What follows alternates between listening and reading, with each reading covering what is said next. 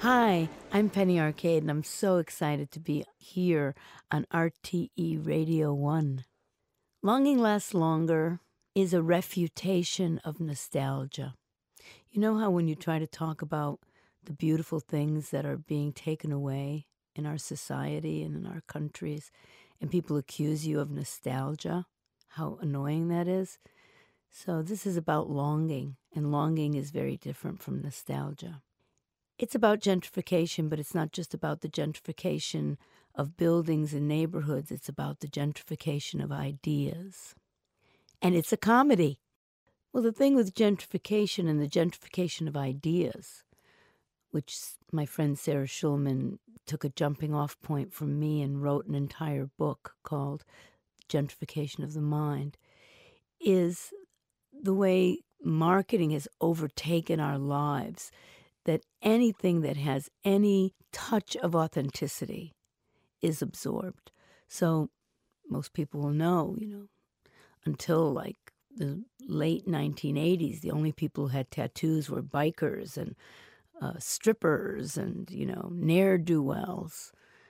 And now everybody has a tattoo, but everybody has the same tattoo. So they can all be different like everybody else. So there's the commodification of rebellion, which has taken place, so that it's very hard to have any kind of resistance, any kind of resistance movement.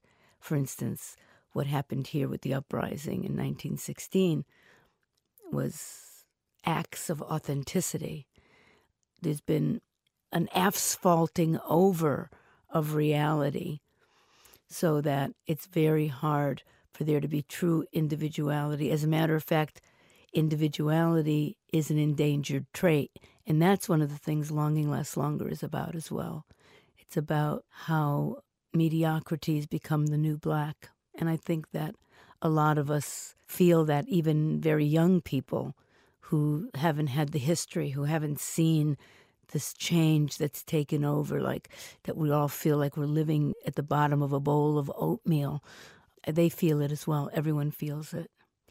So the show is basically a vindication for people over 50, and then it's a context provider for people under 50.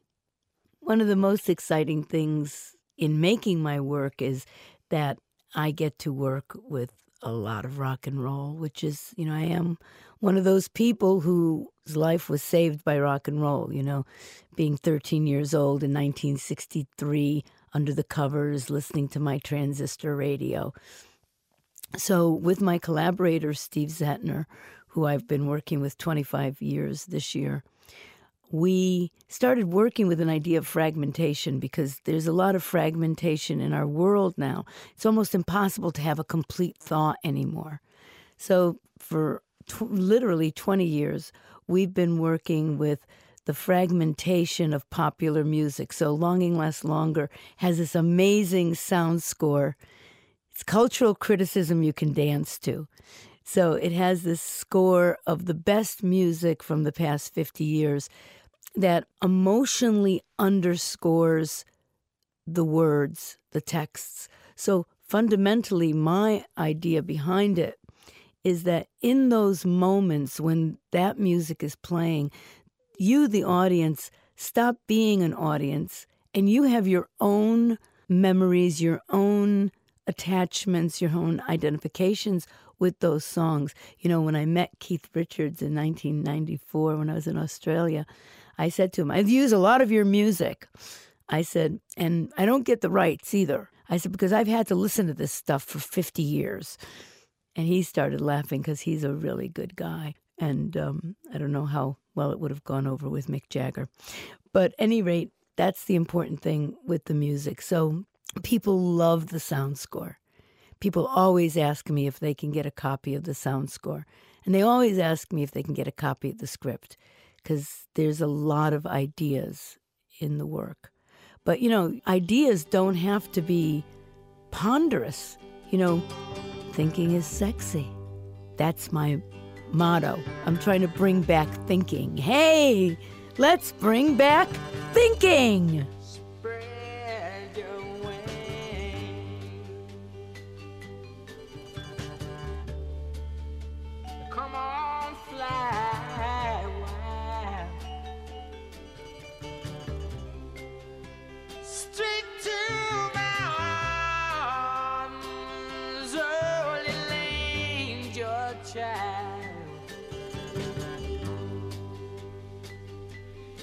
Know you're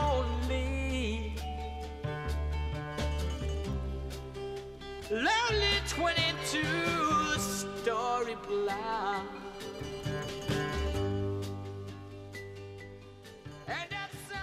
The thing is that all of that music is deeply meaningful to me because I'm one of those people who lives my life with music and through music. I think that's very, also very.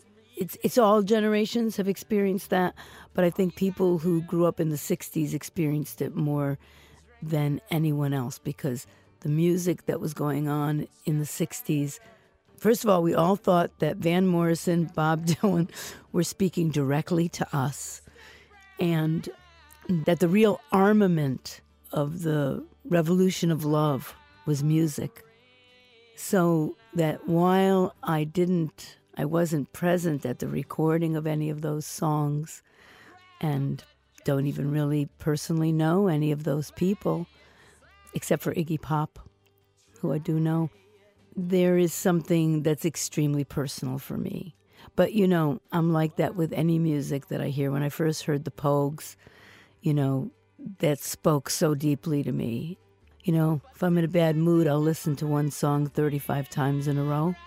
And believe me, it helps.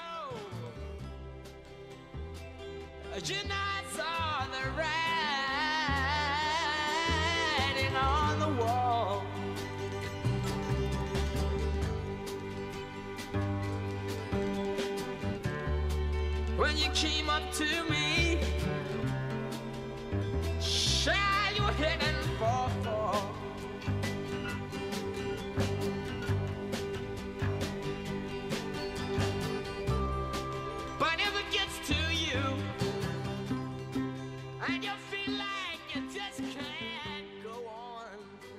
it's kind of fascinating that I haven't been in Ireland for 20 years, which is a little strange because hardly any audience in the world has um, embraced my work the way the Irish do. And I have to tell you the kind of honor it is to be a writer and an actor and to have your words heard by an Irish audience. It's a completely different thing because the power of the word is real to an Irish audience. So when I first came here in 1994, I originally came to the Galway Festival and then was brought back to the Olympia, where I did five weeks, eight shows a week, and then went to the Everyman in Cork, which was, of course, an incredible experience. I was bringing the show Bitch Dyke Fag Hag Whore, which is my sex and censorship show, which was fundamentally about the fact that as human beings, there's only four things or five things that are different from one another. You know, there's not 30 things that make us different. And when we did the show in Galway, the presenters were worried because of the title of the show, and I had strippers in the show, and there was all this uh, gay, queer content in the show. And they didn't really promote it because they were afraid that there was going to be a backlash and people with having doing the rosary on the sidewalk, you know. And um, I was really concerned about it because we didn't have, they hadn't sold any tickets. And then the day of, by 3 p.m., they had sold the show out for most of the five performances. And the thing that was most interesting was that the audience was, as it always is, 75% heterosexual. And people loved that show.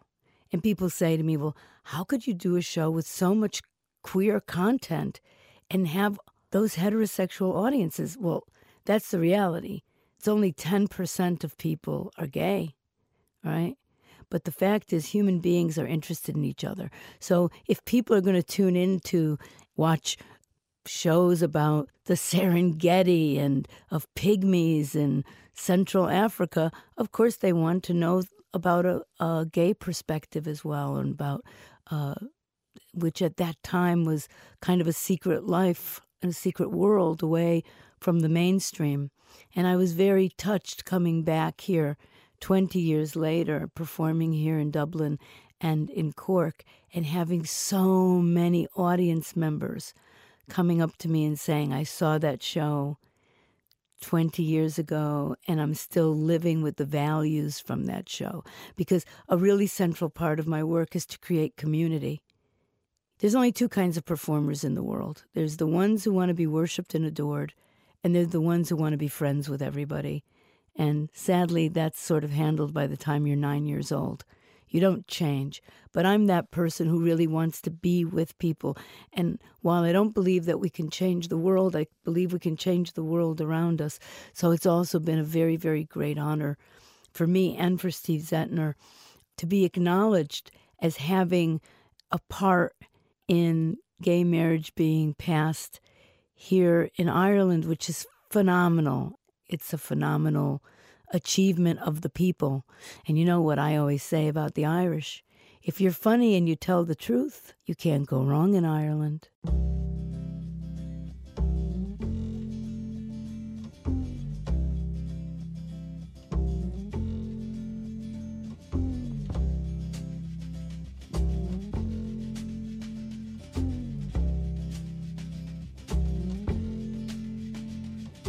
Holly came from Miami, FLA. Hitchhiked away across USA. Plucked her eyebrows on the way, shaved her legs, and then he was a she. She says, Hey, babe, take a walk on the wild side. Said, Hey, honey, take a walk on the wild side.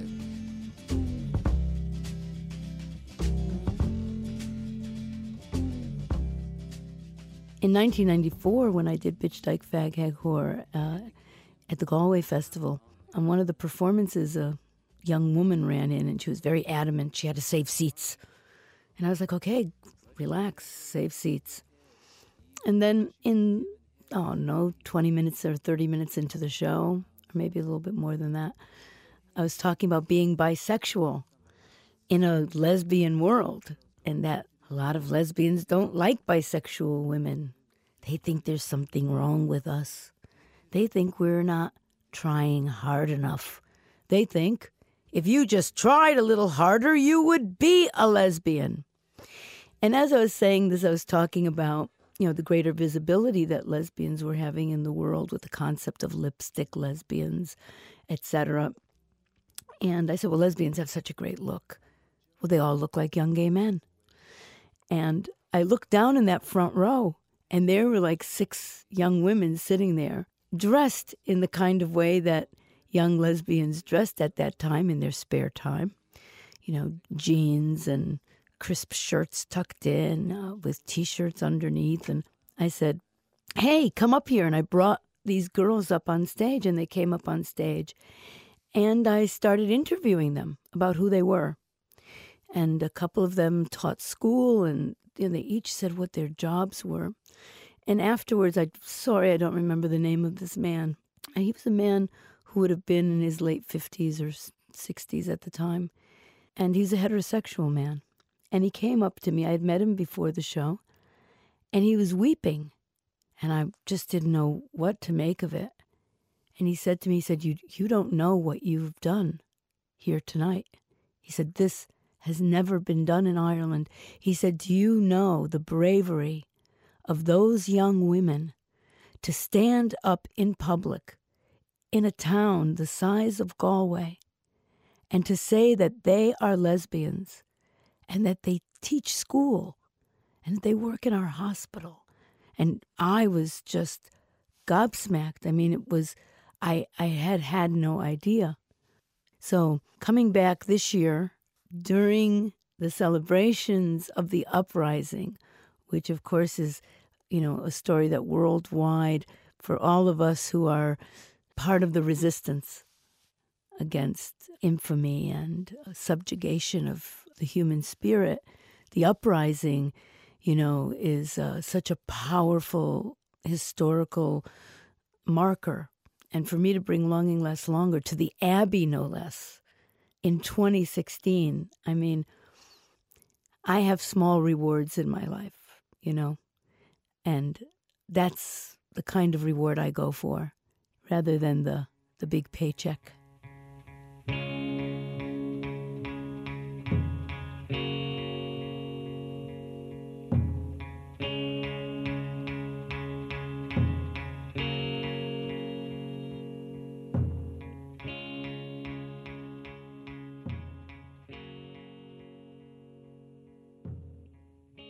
So, for the past 17 years, uh, Steve Zehentner, my longtime collaborator, and I have been working on a video project which is called the Lower East Side Biography Project, stemming the tide of cultural amnesia.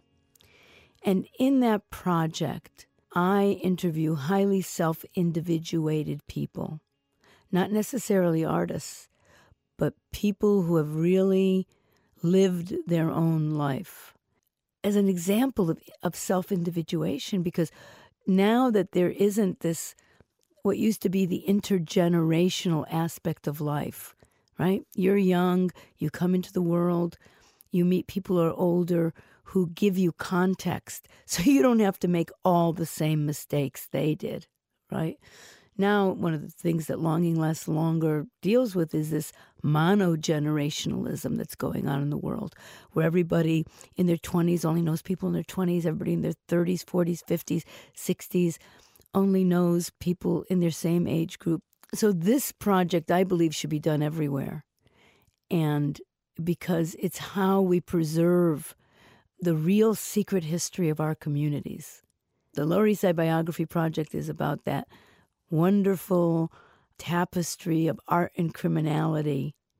You know, of course, I'm not talking about murderers and people who rob old ladies. I'm talking about the things that are outside of society.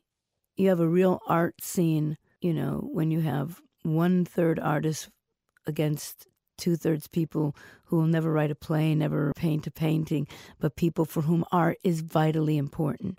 And it's much harder to live an artistic life than it is to be an artist. And not very many artists these days, or perhaps ever, really live artistic lives. That's a very special quality. If you do not have a functioning criminal scene in your art world, you have academia. And while academia is a reflection of the art world, it will never be the art world. So you can watch that. You can tune in on Cyber. We broadcast every Monday at 11 p.m. And uh, you can find us on Facebook, East Side Biography Project. And there's like five minute snips. We've done about 150 people. We've done, you know, interviews with people that no one else has done interviews with it, which is scary, which tells you a lot about the real world, you know, because there are people who are so important in, in the culture. One of them, for instance, is Tom O'Horgan. Tom O'Horgan is the director who directed Hair, Jesus Christ Superstar, Lenny. He had never been interviewed. I mean, he'd been interviewed probably by the press, but no one had ever done an in depth interview with him and he you know spoke to us about you know he had started out as a professional harp player you know on the Arthur Godfrey show and he passed away a few years ago and if we hadn't interviewed him his ideas his presence would be lost you know sometimes to just be in the presence of a genius for an hour is enough and i think that is a motivation behind the Lower East Side Biography Project. That one on one thing, when you take out the interviewer and you're just one on one, well, like right now, you're one on one with me. There's something about us as humans, our empathy, our ability to feel another person and to have another person through their voice or their words or their writing open up worlds to us.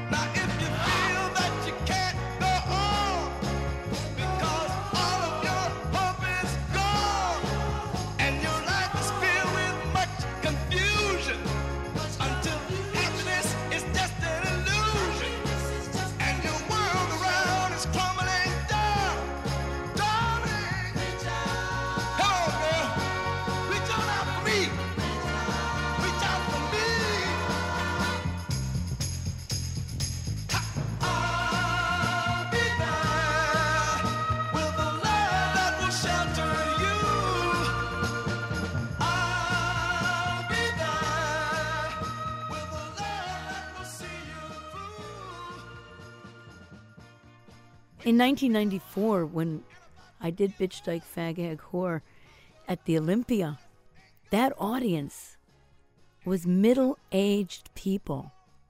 And it was so incredible because it was North Dubliners who could ill afford the 17 pounds that they were charging, but they were dragging their younger children. It was like people in their 50s and 60s, women dragging their 25 and 35 year old kids who were like, My mother's dragging me to a show with strippers. But when the dance break happened, because I had this big dance break for the public, it would be all of these middle aged women on stage dancing and singing to Gloria Gaynor's I Will Survive. And, you know, I believe that everywhere I did that show, in Galway, in Cork, and in Dublin, that stage was the first ones up there were middle aged Irish women who'd had enough.